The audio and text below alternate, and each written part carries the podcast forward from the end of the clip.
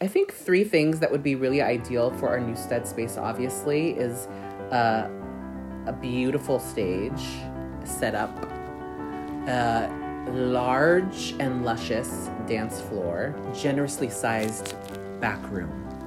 Major ADA compliant bathrooms. I want individual bathrooms that are not separated by gender and with stalls that lock. Uh, an insanely gorgeous sound system. I want a liquor closet that is not in the basement. It's not in a basement that's only accessible through a, a trap door that is on the dance floor that you can't access once once we're open, and an office that is bigger than the office that's at the current stud. Although that office could probably have its its own podcast all by itself.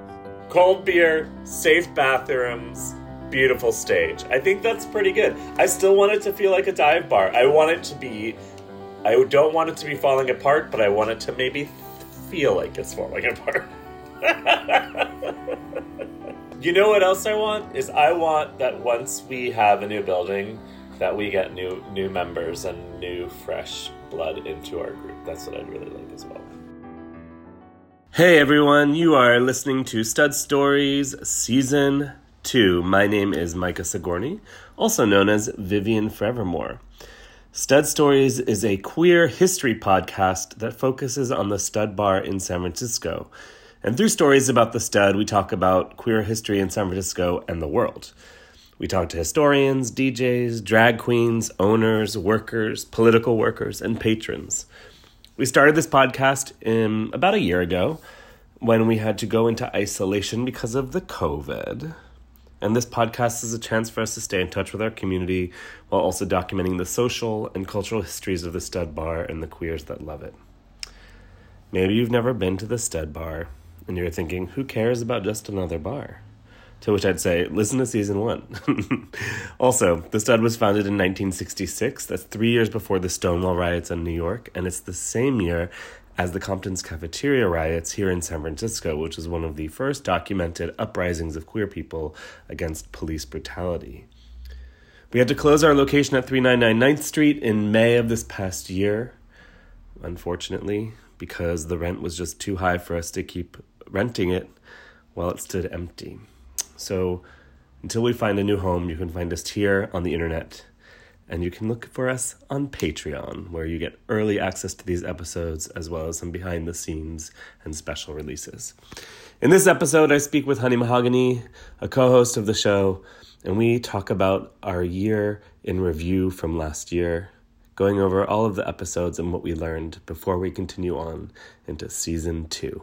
Hope you enjoy. And we're back. Honey Mahogany, what a year, what a year. How are you? Oh my gosh, I'm still alive somehow.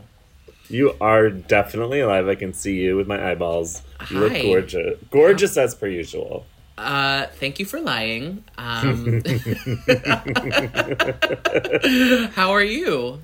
I am also still alive. You know what? Despite all of the terrible, horrible things that have gone on despite the tense t- intensity of the year i'm actually okay and i'm grateful every goddamn day for it. That's how i am. That's amazing. Thank you. Also are you wearing eyeliner? No i had a drag gig. Yeah well the answer is yes i'm wearing eyeliner but the reason is because i tried to wash it all off and it didn't come off. You know you know that day after uh, sometimes you just like it's behind so your good. ear or something? It's, it's just, just that, really like, refreshing. What's refreshing? To see somebody in like you know, day old drag. Yeah, right. To them. and boy, does it ever cling.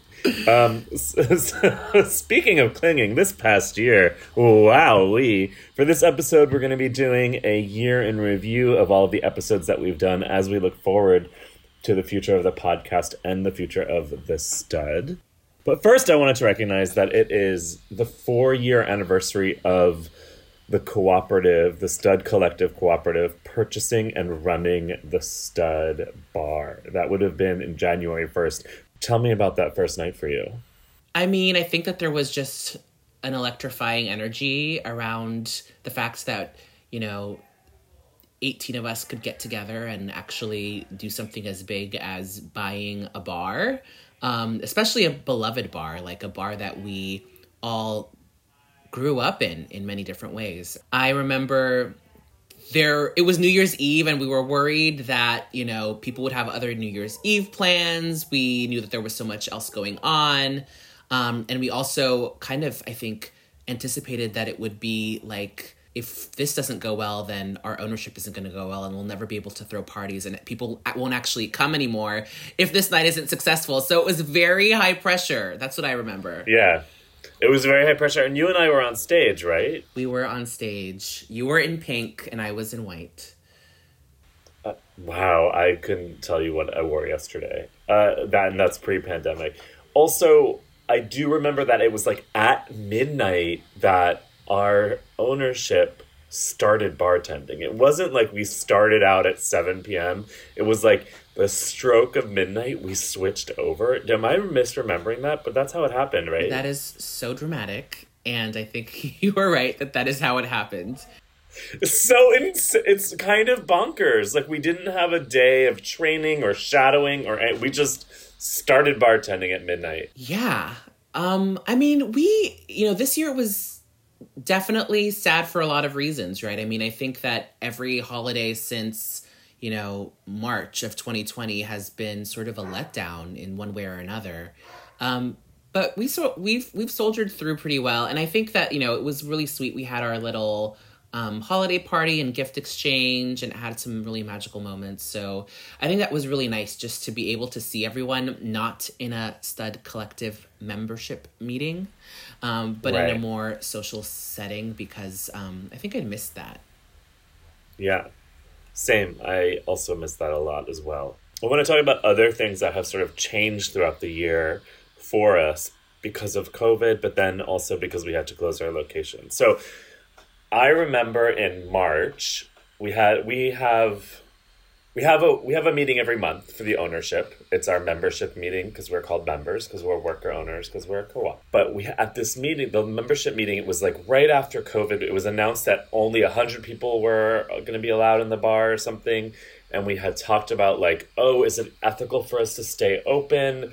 What are what's our responsibilities? Let's make some hand washing signs, and we were pretty hand wringy about like what is the best way forward. Not like what is the law, but like as a community based space, what do, what do we do? And then by that Friday, we knew we were going to be closed on Saturday. Like it was like Monday we were dealing with it, the week wore on, and then it was it was done. It was over. And that Friday was actually the anniversary of Drag Alive in person. Mm. And then we we just knew we were closing on Saturday.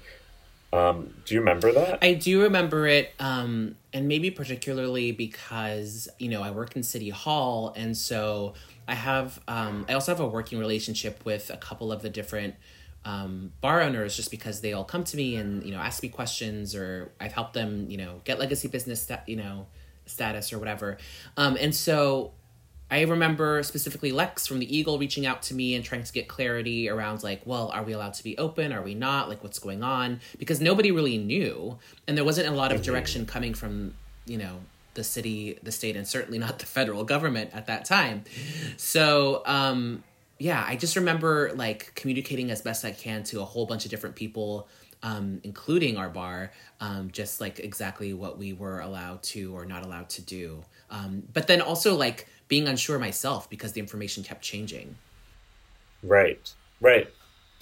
And the name of the game for us at the cooperative has always been pivot, pivot, pivot, pivot. We're going to pivot. When we formed in August of 2016, we thought this might be a good idea and we were going to try it out.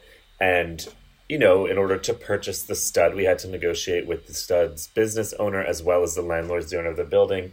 And every week there was new information and we had to pivot our energy, pivot our ideas. And it's one of the things that I think is our strength is that we we very early on learned to embrace change and to like release old ideas and move on to the new ones. Um, and this was just not just another, but became yet another pivot. We were like, what what can we do next? What can we do if we're going to close our doors? And I remember at first thinking we'd be allowed to like film inside the stud and we could do like a live video show from inside the stud and that became clear that we weren't doing that. So me and jerry lee got together with jillian narling and we started drag alive online which was weekly. And it was within two weeks we were up and running and jerry lee had to learn a whole broadcast software. I had to figure out how to communicate to talent and recruit folks for this online show and how to promote online for an online show, which is really different. Um, what were pivots you had to do professionally or for the stud because of the closure? Um, I mean, I think that all drag queens, all performers had to learn how to communicate their art through digital media in a way that um, was sort of unprecedented. I mean, I, I think that most drag queens had some skills at digital media, like using video footage in drag numbers is not completely new. But I think, you know, not every drag queen had put together a music video um, or made that music video somehow feel more not like a music video, but like a live performance. And that was, I think, really challenging. And, you know, I. I feel like I did not um, do very much of that. I mean, I think that for me, like I'm at this point in my drag career where I'm performing has taken a backseat, and you know, and I and I have very complicated feelings about that. Um, but I I'm you know I'm I'm hosting more, and I'm um, much more focused on politics and all the other things that I'm doing, and so I don't feel like I invested a lot of time and energy into learning a lot of those skills. Um, but I know that a lot of other people did. Um, I think for I, on on a positive note, I really enjoyed um, many things about performing digitally, including that um, I only had to be uncomfortable to an extent. Like I could get away without wearing a corset or tucking or doing many other things that are complete or wearing like uncomfortable shoes um, because people could generally only see me from the not even the chest up really it's like the clavicles up. Um, the co the clavicles? As long as my clavicles looked good nobody else no, nobody cared what else i was wearing. Um so i yeah that part was fun. I mean that part was nice. And it also like not having to fold yourself up into an you know origami, origami crane um, in order to get into a car and then like unfold yourself beautifully um, in order to you know perform was also really nice. Um, so there are there were definitely pluses. And i think i think also like for people who are and maybe i'm getting a little off topic here but like people who don't live in San Francisco or don't live in a metropolitan area where they have access to live drag shows now got to be a little bit more a part of that process in a way that was much more egalitarian and accessible. Yes, accessibility became a really big was actually a really large change for us. Our audiences grew from those who could one enter a nightclub safely and legally, so of a certain age, um, as well as who had the like bandwidth to be up at late at night. Drag shows went from starting at midnight to really being at seven p.m. or eight p.m.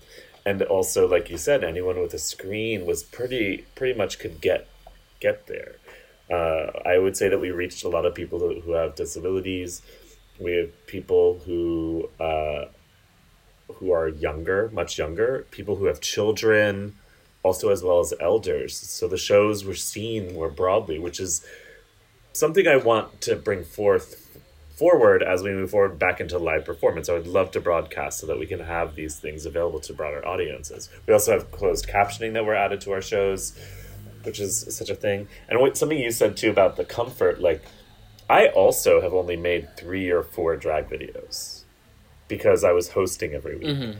So, and I very quickly learned that all I needed was a really a decent wig and a good pair of earrings and some something that made it look like I was wearing a top. You know what I mean? Like I could wear a fur over my shoulder. Like there wasn't I didn't have to dress as much of my body, mm-hmm. but I did have to learn how to use a green screen. I had to get some fancy ass lights and all of this.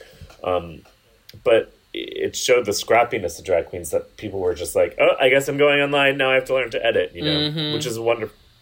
Such a great thing that is that we all have. Um, yeah, that that was the biggest pivot for me with regards to all that. But then, the pivot of all pivots happened, in May thirtieth when we closed our doors at three nine nine Ninth Street forever. R.I.P. Uh, what is what was that for you? I mean, I think that for well, there were there were many things going on at that time, right? I mean, I think that we as the stud, and I think that we had communicated this publicly, um, but we knew that that Ninth and Harrison location wasn't going to be our permanent home.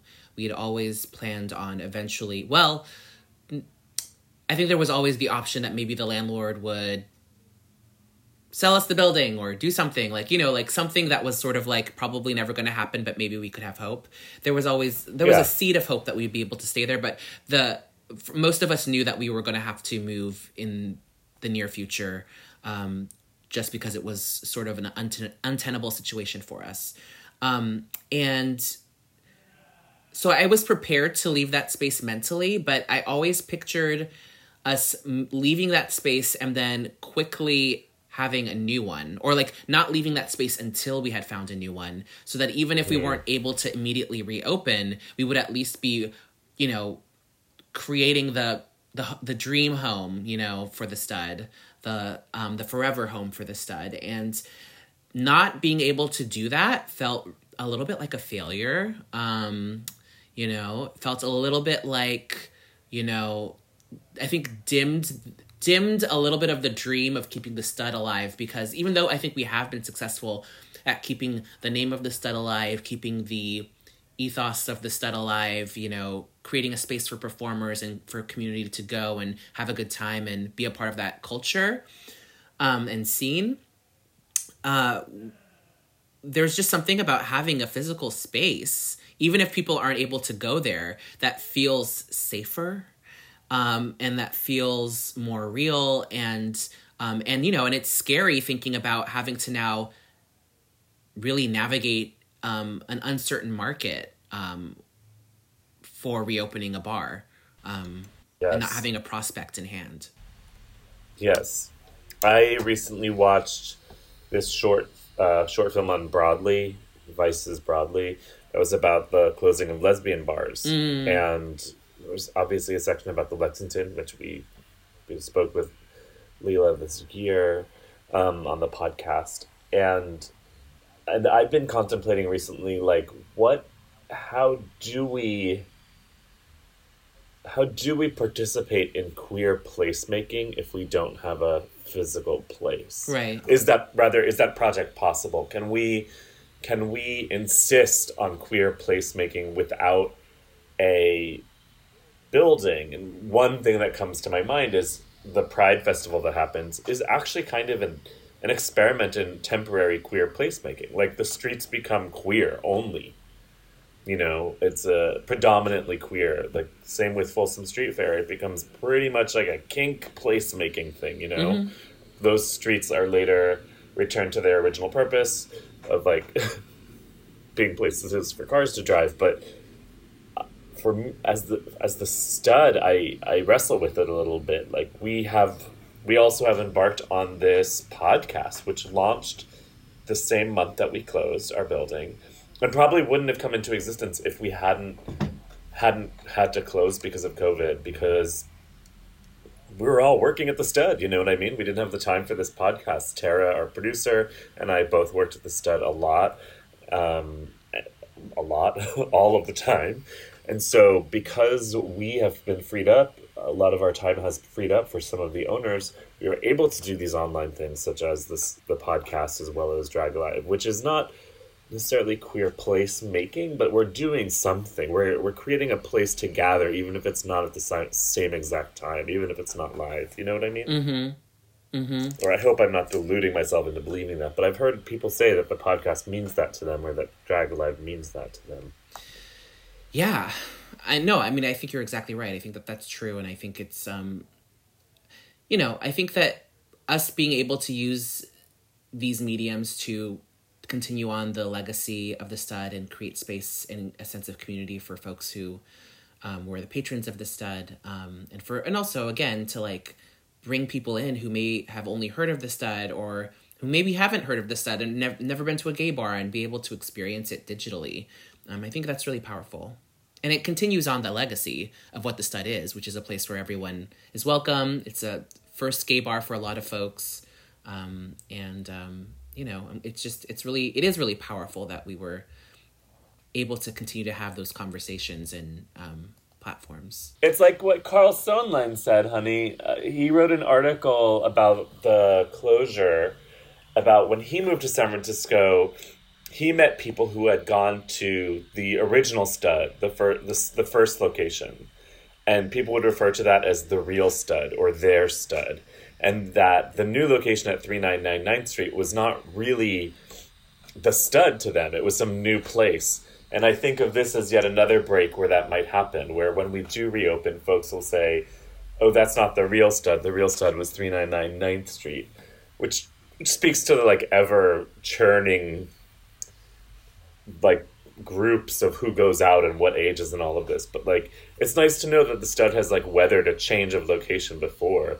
But like what you said about the failure of it happening, we did such an impossible thing by keeping the stud alive that to like close for a reason that we couldn't even fight against felt a little frustrating for me, you know?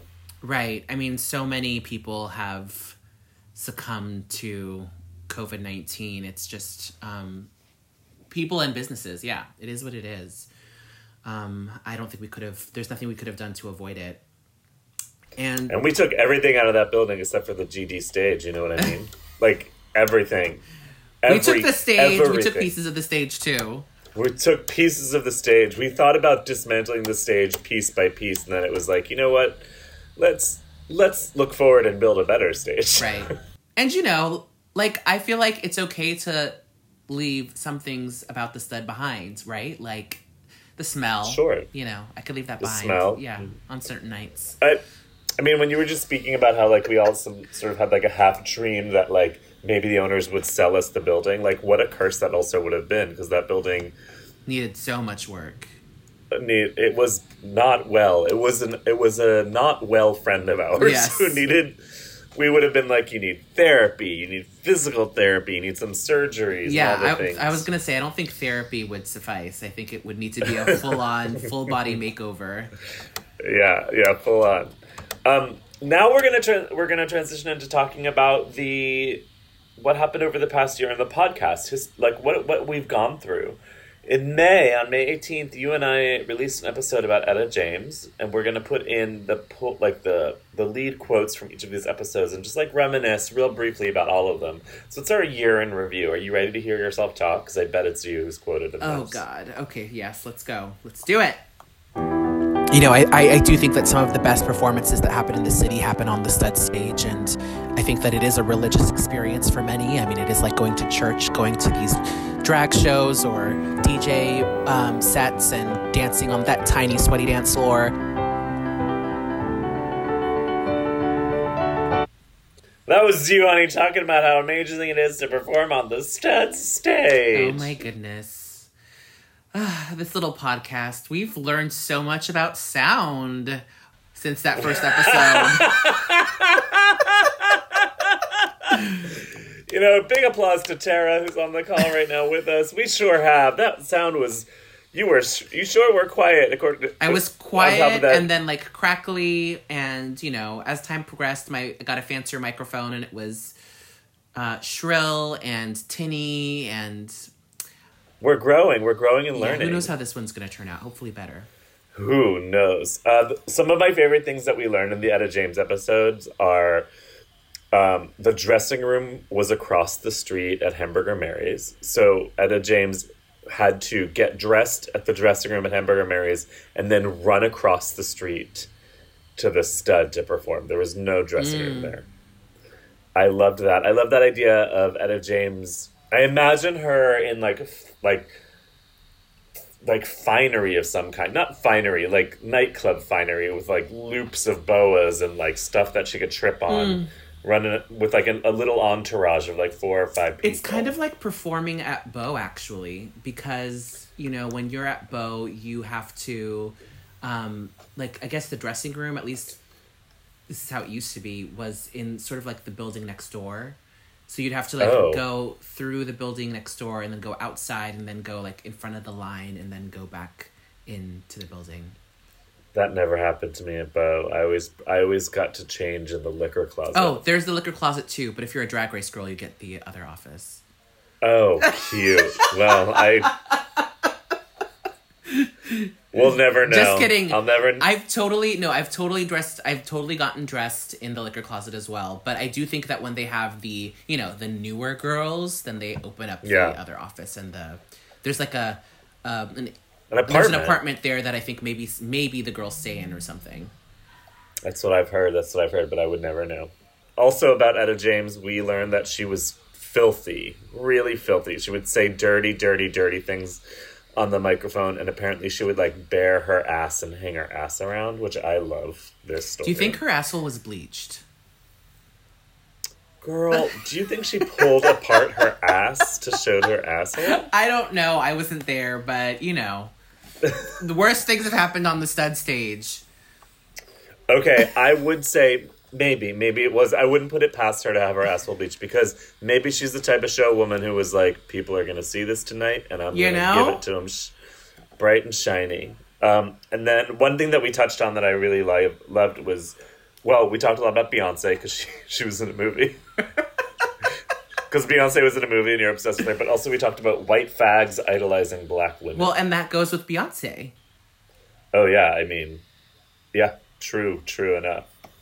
Um, our next episode was. Are you ready for our next episode? Let's move on. she's ready for. She's ready to go to bed. Our next episode was with uh, Brontez Purnell and John fucking Cartwright, and this was about punk rock at the stud. Here we go. I never know how much I'm supposed to envy or like the past or idealize the past either. Because it's like think of all the conversations we're just having now about like body shaming representation like self-segregation amongst like racial and sexual lines. The 70s sound like a bunch of unchecked shitty white dudes going fucking bonkers. I don't believe sometimes i don't believe in this like full narrative of just like liberation just because it was the past and it's not privy to us. So I'm always trying to like, I'm always trying to get to the bottom of like, um, what the, what exactly does the past sound like to me or seem like to me? That was Brontez Purnell breaking down our our love affair with the past, our romanticism of the past. So good. Brontez has been on fire during this pandemic. Have you been following him on the in the socials? I do follow him very closely. Uh, Brontez and John talked about. We were talking about how the Stud was known as the place where punk rock was played at the Stud, and it was the first gay bar to play punk rock music. And the DJ, the DJ would play everything. He would just like completely mix it up. And before there were DJs at the Stud, there was a jukebox, and the jukebox they would just kind of replace some of the records. So you'd be like putting in a song, and then it was pl- it would play some like wild like Chinese opera or some like something like really not for a bar, really surprising. So they were like kind of punking their customers, and That the custom. I was gonna say that sounds so appropriate for the stud. It does, right? Um, and then the the patrons got furious that they got rid of the jukeboxes where you could meet someone. Like you'd be cruising someone and you'd see them leave their friends to go play a song on the jukebox. And that was when you would approach them. So there was that I, I learned that on that episode. That's that's actually really interesting. Um, and I think that that speaks really loudly for like, you know, people feel very uh, passionate about the places that mean a lot to them and changing little things about a place. People feel very strongly about that. You know, like getting rid of a pool table. Um, Tell me about that. What do you mean, honey? Well, the stud had a pool table for a really, really long time. And then we realized that if we didn't get rid of the pool table so we could pack more people in there, that we would go out of business. And so we got rid of the pool table, unfortunately, even though we loved the pool table and um, respected its long history at the front of our bar. Um, we had to make a business decision to keep the bar going. And so we got rid of it, and people were upset. That's all. But not everyone was upset. Some people who had never been to the stud before went after the pool table was gone and never knew that there had even been a pool table there. That's true. Um, more room for dancing and more room for rubbing up against each other. Absolutely. Absolutely, absolutely, absolutely.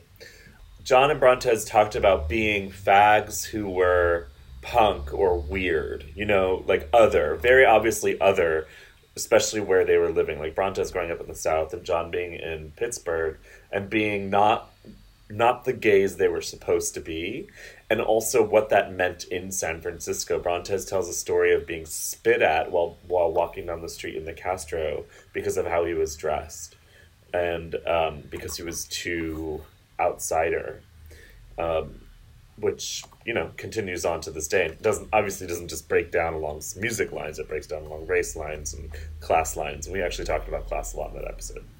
It's so weird because, you know, I think we are very sheltered in San Francisco from, or at least now, I feel like in this moment, um, and maybe not even just in San Francisco, maybe I'm really talking about my own little bubble of nightlifers and people and community that I feel very safe and sheltered from things like that within those spaces. Um, and, you know, and I think that we, I think intentionally created that kind of a safe space within the stud. Um, but and so to me, like when you were like when you had just said that Brontez and um, John considered themselves outsiders, I was like, outsiders? Like those are the people that I hang out with. They don't seem weird to me, you know. Like it. It's so it's interesting. I had to actually take a step back and be like, oh, like actually not just maybe the world, but maybe even like outside of my bubble in San Francisco, people might not feel that way. So I, I think I don't know. It was just an interesting moment that I had in my head. For sure, and I, it comes up. I get really used to the bubble that we live in as well, and I take for granted how, even within the San Francisco itself is a bubble, and you and I and some of our friends are even in with like a deeper bubble of like weirdos, drag queens. Exactly. Like most, a lot, some men. I mean, now that we RuPaul's Drag Race, some of that might have changed, but I would, I would, I would say that like some people, some gay men wouldn't ever hang out with a drag queen that wasn't in drag, you know? While you and I, all, all I know are drag queens, DJs. That's who I talk to. Mm-hmm. Mm-hmm. No, yeah, Yeah. totally. Yeah, we're we're I guess we are the weirdos. We are the weirdos. That episode was on June 10th, and we did two more episodes in June. Why? Because we just like wanted extra stress right after closing our bar that was at that location for so long. So we did two Pride episodes. Both of them were hosted by you. I'm gonna play the intros to them back to back, and then we'll talk about them. people are not used to engaging with a black trans person who is empowered in themselves and their work. When people do have an interface with black trans people, it's often as like a service provider and you know, black trans people are your clients or attendees of your program, or they're not used to me saying, these are the policies that I've run and have been signed by the governor, or this is what I want to do for this fundraising strategy or for that. People are not used to that. They don't get to, to witness us in in that space.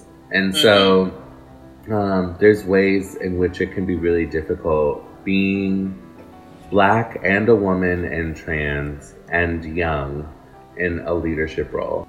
So that was Aria Sa'id, and next was our second part with Susan Stryker.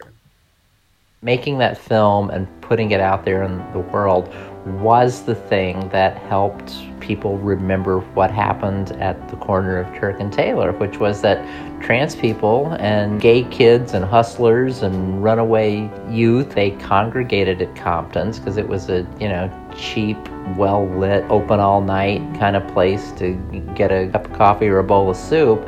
And uh, the cops would routinely come in there and hassle people. And one night, you know, they just got sick of it and uh, they pushed back. So, honey, you did both of those Pride episodes. I Uh, did. part one and two. What were some things that you learned, or that what were your faves? What's going on? Well, I love talking to both Aria and Susan because they're both so eloquent and um, I don't know, they're both, you know, forces of nature in their own ways. Um, I think with Aria, it was it maybe a little bit more of an intimate conversation because, you know, she and I talk several times a week. Um, we're good friends and we, you know, obviously founded the trans district together.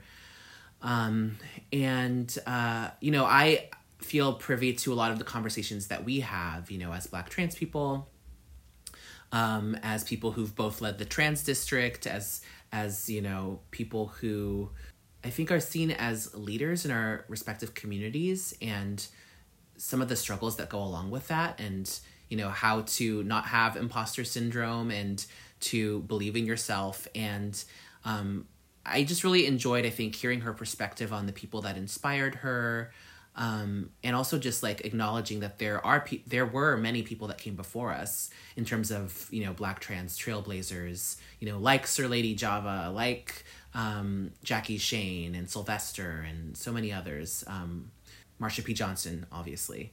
Um, just, just there's there's a whole legacy I think that we can look back to. It's it's inspiring. Um, I think with Susan Stryker, you know, Susan is so brilliant, and um, you know, we definitely we have her to thank for uncovering the history of the Compton's cafeteria riots, which you know share a birthday with the stud. 1966. 1966 and um, she's a historian and her research has really contributed so greatly to you know some of the uh, reports and the histories that are officially documented by the city of san francisco and i don't know it's just she's just really fun to talk to. I feel like i always learn something in talking to her. And right now she's actually um, working on a couple different things. Um, you know she's very much um, gotten involved in the world of documentary films and productions. Um, you know, she was recently on the, um, I think it was an HBO series, Disclosure, um, that featured a lot of different trans people, mostly in the film industry around um, the history of trans people in film. Um, and she also is, I think, very connected to social justice issues and, you know, helped us organize a, a march um, from uh, the courthouse to Compton's um, this year as a part of the some of the political uprisings that happened and yeah always really inspiring talking to susan and she's also someone that i don't talk to as often but um, i'm talking to more often um, as of late so that's um, really cool Um, I want to say the two things that I learned from those two episodes that I really enjoyed to learn about, which was the first conversations between the gay liberation movement and the Black Panthers was at the Stud. So the Stud was actually a meeting place for Black Panthers. that's right And then there was this other riot that happened in the summer of 1966 called a riot, which is, you know, there's this is the troubling thing right now with when there's something called a riot and when is it called a protest and who gets to call it. Where's the power in calling something a riot as opposed to like a protest? But the Hunters Point uprising happened in September of 1966 after a police officer shot and killed a young black man named Matthew Johnson in Hunters Point. Um, he was fleeing the scene of a stolen car.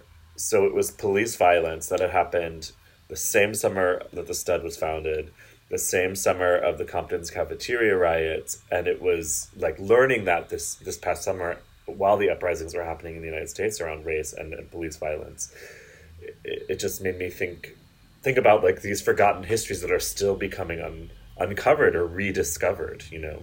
Right speaking of uncovered histories honey have you heard about this the first documented drag queen in the united states was actually a previously enslaved person i had heard that somewhere named Um, I get their name last two names are Dorsey Swann, lived in DC and was the first quote unquote documented person arrested for female impersonation in the United Yes. States.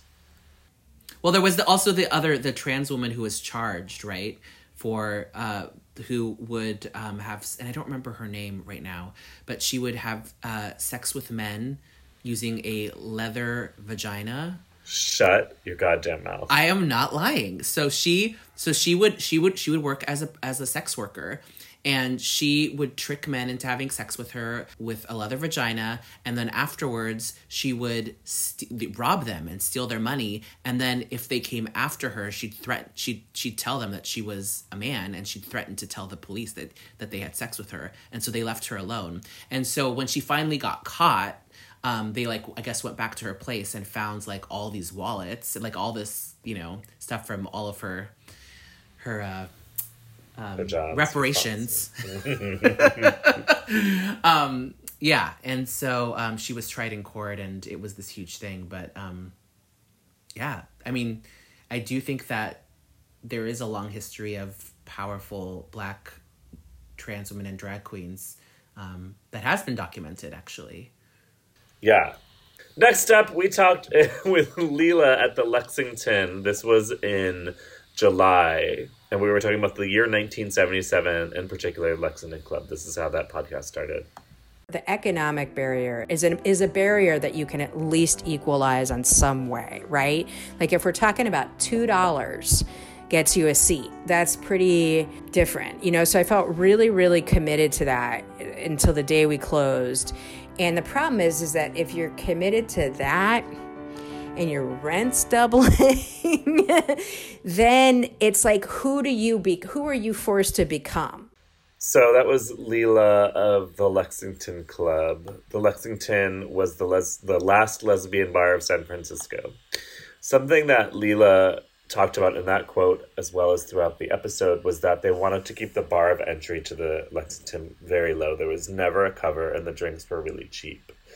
And that this idea for the Lexington actually happened at the pool table at the stud bar. That's pretty cool. A lot of cool things started at the stud, Like, especially at that pool table we got rid of, right, honey? right? Bring it back! Bring it back! Oh God. Put it in a museum somewhere. No. Maybe when we have our new space, we can bring a pool table back. Maybe we'll Maybe have we'll have so much space. We'll have room for, for a pool table. Um, that episode also really reminded me that what we did as a cooperative, I can't help but connect it to being born of the Lexington's ethos of being a community space where a- anyone can come regardless of how much money they have. Like that, mm-hmm. the idea of obviously the idea of quote unquote people power isn't a new one in San Francisco at all, but of queers making something seemingly impossible happen started a very long time ago and continued with Lexington and then again with us. Um, and I think that we we owe a little bit to the Lexington and what, what they did as as as a proving ground for then what we later did. Oh yeah, I mean, I think definitely the Lexington was a super special place and had that same sort of like you're going home and this is your living room kind of vibe that the stud could have. Yeah. Um, and because it is kind of the stud is a neighborhood gay bar Yeah. um, for in a lot of ways and uh, i also think that you know the lex closing also inspired us to keep the stud open because we didn't want to see another queer space close down but also because we knew that there were so few spaces where you know women felt welcome still in queer bars in San Francisco. And we also wanted the opportunity to build on that and to create a space that was more um, not just welcoming of women, but like, you know, run by women and um, had women in the ownership and, um, you know, was not just welcoming, but positive, right? Right, right. and I think I mean Nate Albee, one of the co-founders of the Stud, who, who's, who's the brainchild of the, who the collective was the like the cooperative really came from Nate. Talks about the Lexington and how the Lexington closing really affected him, and made him want to take action. Mm-hmm, mm-hmm. Let's keep moving through time because, as I just said, Nate Albee. The next episode is called The Co op, and it was about the formation of the co op. You spoke with Rachel Ryan, our intrepid leader, president of the organization, as well as general manager, and also Nate Albee, who was a founder. So here's the beginning of that episode. cooperatively owned businesses are the future. They're how we're going to get through the changes that the whole world is going through right now. They fit in uh, really well in cities that are being gentrified, and they also fit in in cities and communities that don't have a lot of money. And there's a lot of ways to be cooperative. The the real root of what makes a cooperatively owned business is the idea that decisions are made by people. That every person that is involved in your co op gets one vote, one person, one vote. And money is not what drives our decisions. So it doesn't matter how much money you bring to the co op. If you bring a little bit of money, you have one vote. And if you bring a lot of money, you have one vote. That's equity, that's community, that's taking care of each other. We're intentionally taught that anything other than ruthless capitalism is bad. And it just takes a little bit of learning. There's a lot of resources out there. Um, don't be afraid of, of trying something new and trying the cooperative model. That was Nate Albee. Nate Albee himself. I mean, such a good voice. he is. I know. I would. I want. I want more Nate. It's too Uh, loud in person, though, just so everybody at home knows. Wow. I hope that our producer can copy that and turn it into a ringtone. Uh, the co- what Nate said is true. I think about when you were speaking about Aria Sa'id earlier about how you work together to form the transgender district, and I, think about working with the stud that there's there's a there's a we right? We're not talking about an I. We're not saying that like I did this, I did that. We're saying that we did this together. And it the the we as a as a group as an identifier is like actually counter to capitalism which which which teaches us that one person should win one person should get the money one person should be on top. And i mean you've brought up drag race twice already. I've been clocking it. Um, and like that show itself also teaches us that one person gets to be the best right? Um, and They had a tie, didn't they, one time? honey i you know what? I'm so sick of you bringing that show up to just talk about how cool you are. It's like we got it. We got it. You were on tv Oh my god, wow. but you know, like there is just the idea to spend time together to figure something out is it's not efficient economically, right? Like you're not just like I've got the idea, I'm doing it. It's like no, we have to talk about it. We have to get through it. We have to disagree. But actually, what it does is it builds community and it builds power. And um, I don't know. I I'm I love our co-op, and sometimes I hate our meetings, but that's because meetings are hard. I mean, I think that's a basic tenet of community organizing and, you know, and democracy too, right? Is that like it is hard to get consensus and it is hard sometimes to have these conversations because people have differences of opinion and but i think that the, the conversations that we have to actually debate and um, really like hammer out how we're going to do things why we are doing things um, and what course of action actually would have the maximum benefit i think those conversations are how we come up with really powerful solutions um, that would be better than any sort of like top down sort of strategy I I think about when we got together, did we work to save the stud? We also got together and formed a family. mm-hmm. Like we really did. Like I don't talk to all stud members uh, every day, but we're we're a really strong family, and the network is strong, and the connections are strong. You know, and Mm-hmm. and that I don't know. That's what gives my life meaning. Yeah no i hear ya Okay, ready for our next episode? yes Next episode was Race Bannon. Race talked about leather because it was Folsom Month. I am very excited about Race. I he's a gem. I'm hoping guys my age accept younger kinksters more and and realize that it doesn't negate their experience at all and it doesn't negate their identity at all. It's just everything gets co-opted and everything gets morphed and everything gets changed because that's the way life goes and that that's the same for leather. Okay, Race Bannon was was gorgeous. Talked a lot about aging within kink. Talked a lot about the changing scene of kink and what what that means, the evolution within it, what it how it's been mainstreamed. Talked about his own personal biography, which is super fascinating. But the thing that I want people to go back and listen to is those clicking sounds that might sound like static is actually Race was wearing leather pants when we recorded, and they were so loud, and Tara almost lost her mind trying to trying to edit that out. But then we left them in. Why? Because it was a leather episode, and Race had leather pants on. Oh my goodness. It was so cute. He's was cute. really he's delightful. I do you know Race? I do. I mean, we're not like I don't know him very well, but um, I think that we follow each other on social media, and we've obviously seen each other out. So in that sort of like very like I've got my eye on race kind of a thing. Yeah. Um, I, I I know race. I mean, I think that his a lot of his he does post a lot about kink culture and leather, and I think that he is someone who is super open minded and also super knowledgeable. And um, yeah, I I definitely enjoy reading all of his posts and um, hearing his take on things. Let's move on. We are at uh, politics with Honey Mahogany. We have two. I'm just going to pay them back to back. We have an election special and politics.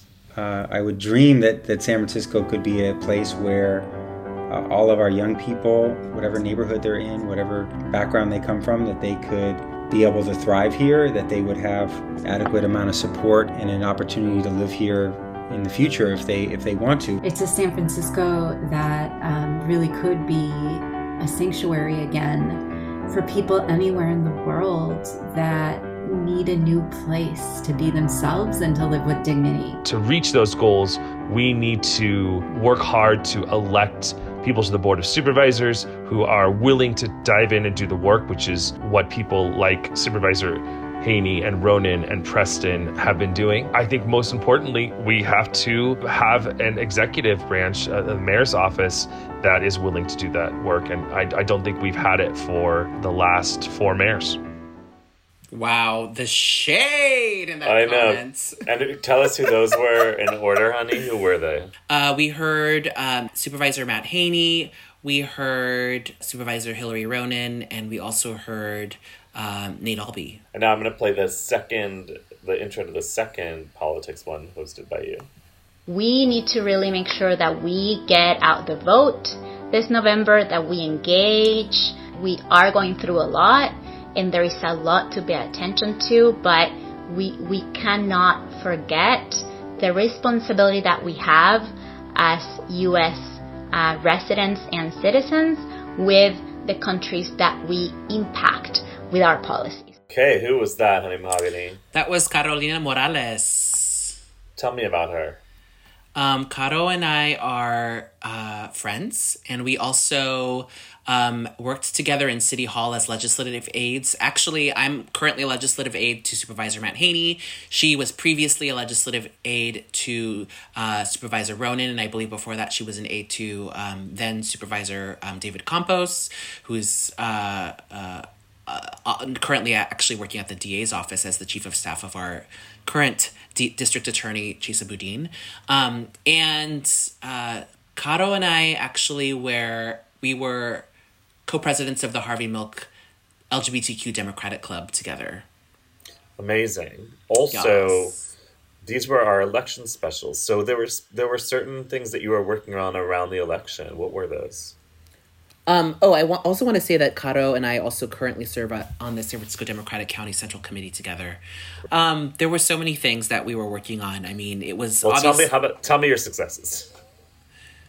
Well, I think my main success was that I actually got to uh, work on Proposition B, getting it on the ballot, which was establishing a Department of Sanitation and Streets, um, establishing a commission over that new department, and then al- obvi- also establishing a commission over the Department of Public Works we know that the, some of the best practices um, when it comes to government is having a citizens oversight committee or a commission so that um, there's just more transparency and that we can make sure that we are following the money and um, having proper supervision over work that gets done and over department heads. Um, and then the other part is obviously san francisco i think has become really infamous for filthy streets. I mean and establishing this new department actually made it so that there was uh, a whole city department dedicated to making sure that we were cleaning the city well um, and then providing sanitation um, and also maintaining public bathrooms, including establishing 24 hour bathrooms so that people don't have to piss and shit in the street.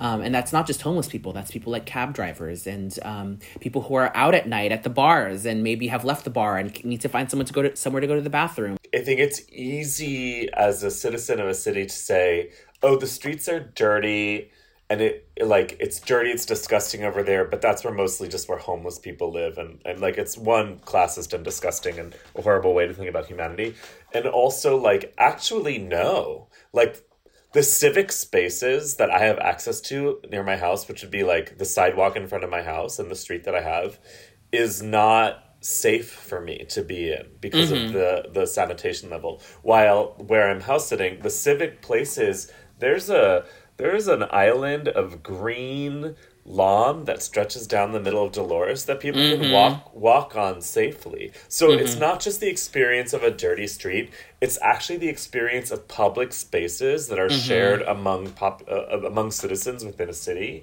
and what what that does to the relationship to the city between the, the individual and the city and for me personally it makes it really it makes me angry at the city it makes me angry not at the city itself it makes me angry at the government of the city for Mhm. allowing my street to be so dirty when other streets are not Yeah, and I mean, I think that's why we we established the department is because there was there was this huge inequity. when i have I, you know i work as an artist and when i have artists come visit from european cities they are shocked like straight up shocked by the by the way our streets are.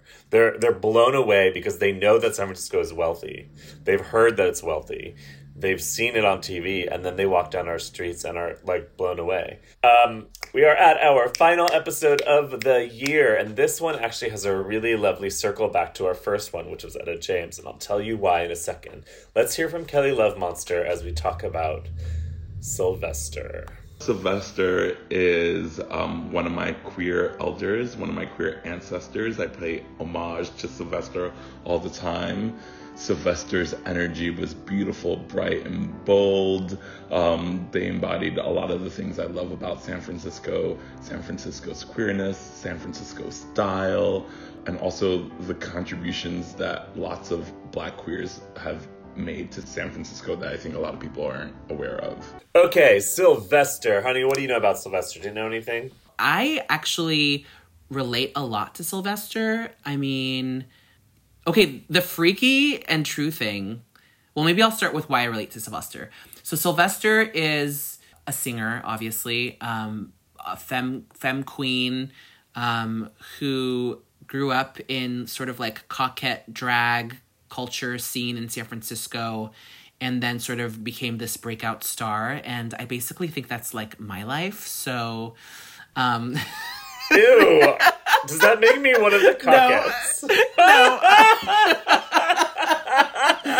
I mean, I also do not have any gold records or anything like that. Um, but I no, but I, I mean, I definitely think that I see myself in Sylvester, um, in the way that Sylvester presents themselves, um, uh, in their sort of like sort of old school, campy, um, glamour. Um, obviously, you know, Sylvester is black. Um, and then the weird thing, though, about Sylvester is that Sylvester looks almost exactly like my younger brother. Really? Like they, yeah, like I like. There's a the the album cover with Sylvester on it where he's not wearing any makeup, where he's very like masculine looking. Um, looks exactly like my brother. That's like, weird. Identical. That's it is weird. weird. It's it's weird. Um, the way that this episode actually relates to our Etta James episode is do you know that Sylvester used to run around LA as a teenager with a like kind of a group of like a friend group, but they named themselves the Disquotays. Do you know about that? I did because I listened to the podcast. Well, okay, well, fine. so the Disquotays run around like they're mostly like uh, femme queer black people. Um, many of them actually afterwards transitioned. Um, but while they were running around in LA, they partied at Etta James's house. Oh right, I remember that conversation. They had keys to her house and they partied at Etta James's house. So back, back, back in the back in the Sylvester and her friends were wearing high heels, clickety clacking down over to Etta James's house. And then later in life, Etta James and Sylvester both performed at the stud. I also need to like, I need to pop in and say something about the whole Cockettes thing, which in the history, Sylvester's not with the Cockettes for too terribly long, and actually lived, I think, moved out of the communal Cockettes house after like a year because she was like, they're too dirty. And then when they went to New York City and they were the Angels of Light and they bombed, the Cockettes notoriously bombed in New York City. The reason that I was reading about that they bombed, according to some people, is not because they weren't good. It's because instead of rehearsing, they were just partying all the time. Like they were going to Andy Warhol's factory and they were just like living it up. And Sylvester actually left the Cockettes after the New York shows, and Sylvester got amazing reviews in New York. And that was because Sylvester was rehearsing every day and getting ready for her shows while the Cockettes were all doing drugs and partying. Oh my And god, s- I relate so much more to her now. so Sylvester, like, actually in one of her shows, apologized to the audience for the Cockettes, and was like, "I'm sorry, you have to watch this mess." So, and and in San Francisco, the and often Sylvester's moments in the Cockette shows were actually sort of separate from the rest of the show. Like happened sort of near the middle, and it wasn't part of whatever narrative they were experimenting with. It was kind of like she had a lounge act in the middle of their show. Um, Mhm. So while she joined the Cockettes and is really famed for that because the Cockettes were so influential, she she she immediately rose up not rose above but like like ele- she kept elevating and elevating with what she was doing which was different than what the Cockettes was doing and i think Right. that and i think that um I, I don't know it, it was it was nice to hear that. It was interesting to hear that because there's always this myth that she was just like she was the black cockette right? But like no actually she was she was friends and hung out with them and they brought her to san francisco but she quickly emerged as her own singular Mhm. being. So so that's the end of season one. Um, thanks for doing this trip down memory lane. Before we go, honey, I just want to talk about what is coming up for the stud this year. The podcast is coming back, obviously. That's what we're recording. We have some really special episodes. Of course, we're going to do another Pride one, we're going to do another Folsom one. Um, we're also going to be doing some really cool crossovers between the podcast and our merch. And I can't really say more, but there's some exciting special edition merch coming out that's also going to tie into the podcast. We also have Drag Alive, which is now on the Stud Twitch channel called twitch.tv backslash Stud, SF. Stud SF, and that is monthly. And that every week at, on Saturday is also Stud Vault, where John fucking Cartwright, a co-owner, plays records that we found underneath the stage at the Stud, like bonkers. Have you watched? This is such a good show, and we actually released some of those recordings to our Patreons. The Stud Archives, the Stud Vault is such a such a good show.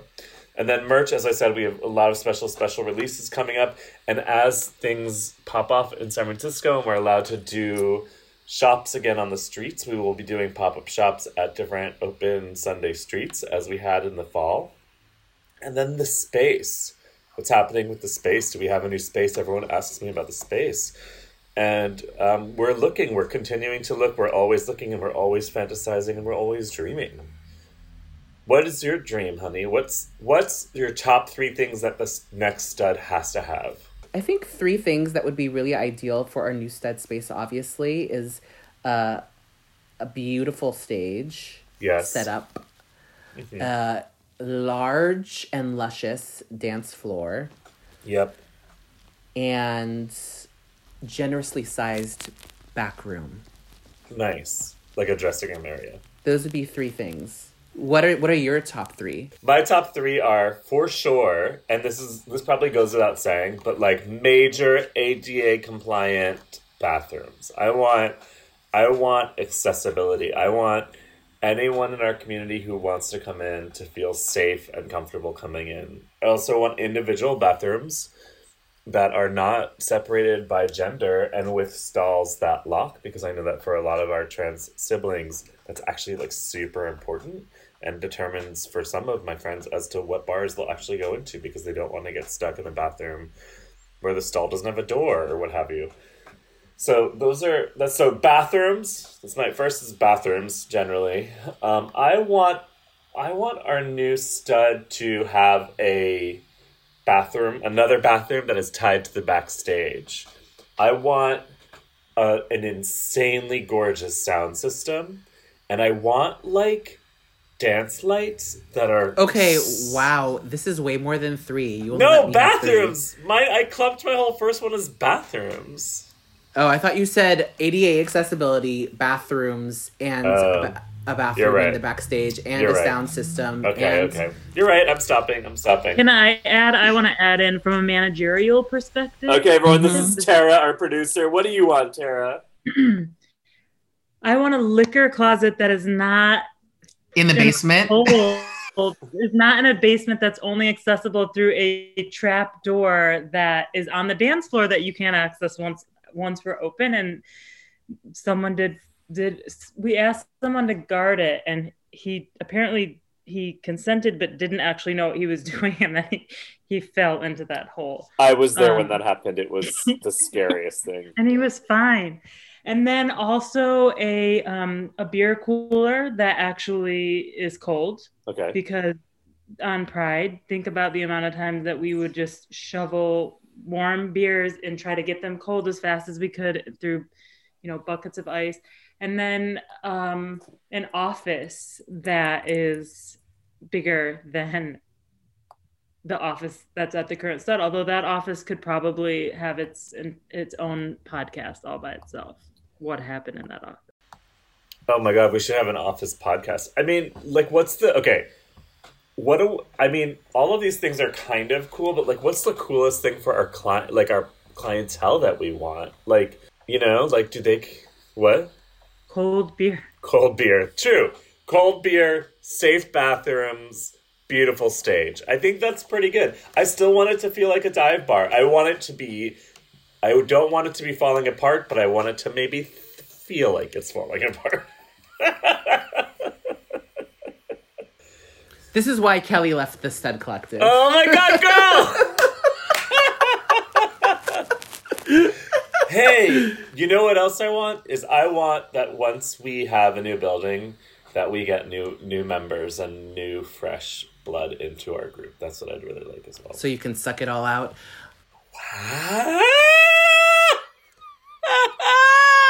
Everyone, thank you for listening to the first episode of season two of Stud Stories. If you have any ideas for upcoming guests or themes that you want us to talk about, please just message us on Instagram.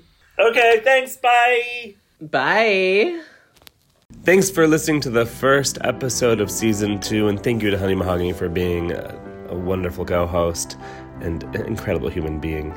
And thank you all for listening to Stud Stories. If you like the episode and want to hear all of our future episodes, please subscribe to us on iTunes. Also, go ahead, like us, uh, leave us some comments. It helps us to expand and grow and for other people to find us, which is our dream. And if you really want to support the stud, please check out our Patreon at patreon.com backslash studsf. It's um it's a like a secret club where we we share early episodes, we do some behind the scenes. Also, you can check out our merch at studsf.com. Our merch is blowing up during the pandemic, and we are doing some really cool special releases this year. So please tune in to Stud Stories, uh, sign up, log in, subscribe, smash the like button. See you next time.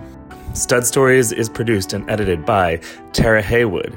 Music is by Paige Turner. I am Vivian Forevermore, also known as Micah Sigourney, producer, writer, and host.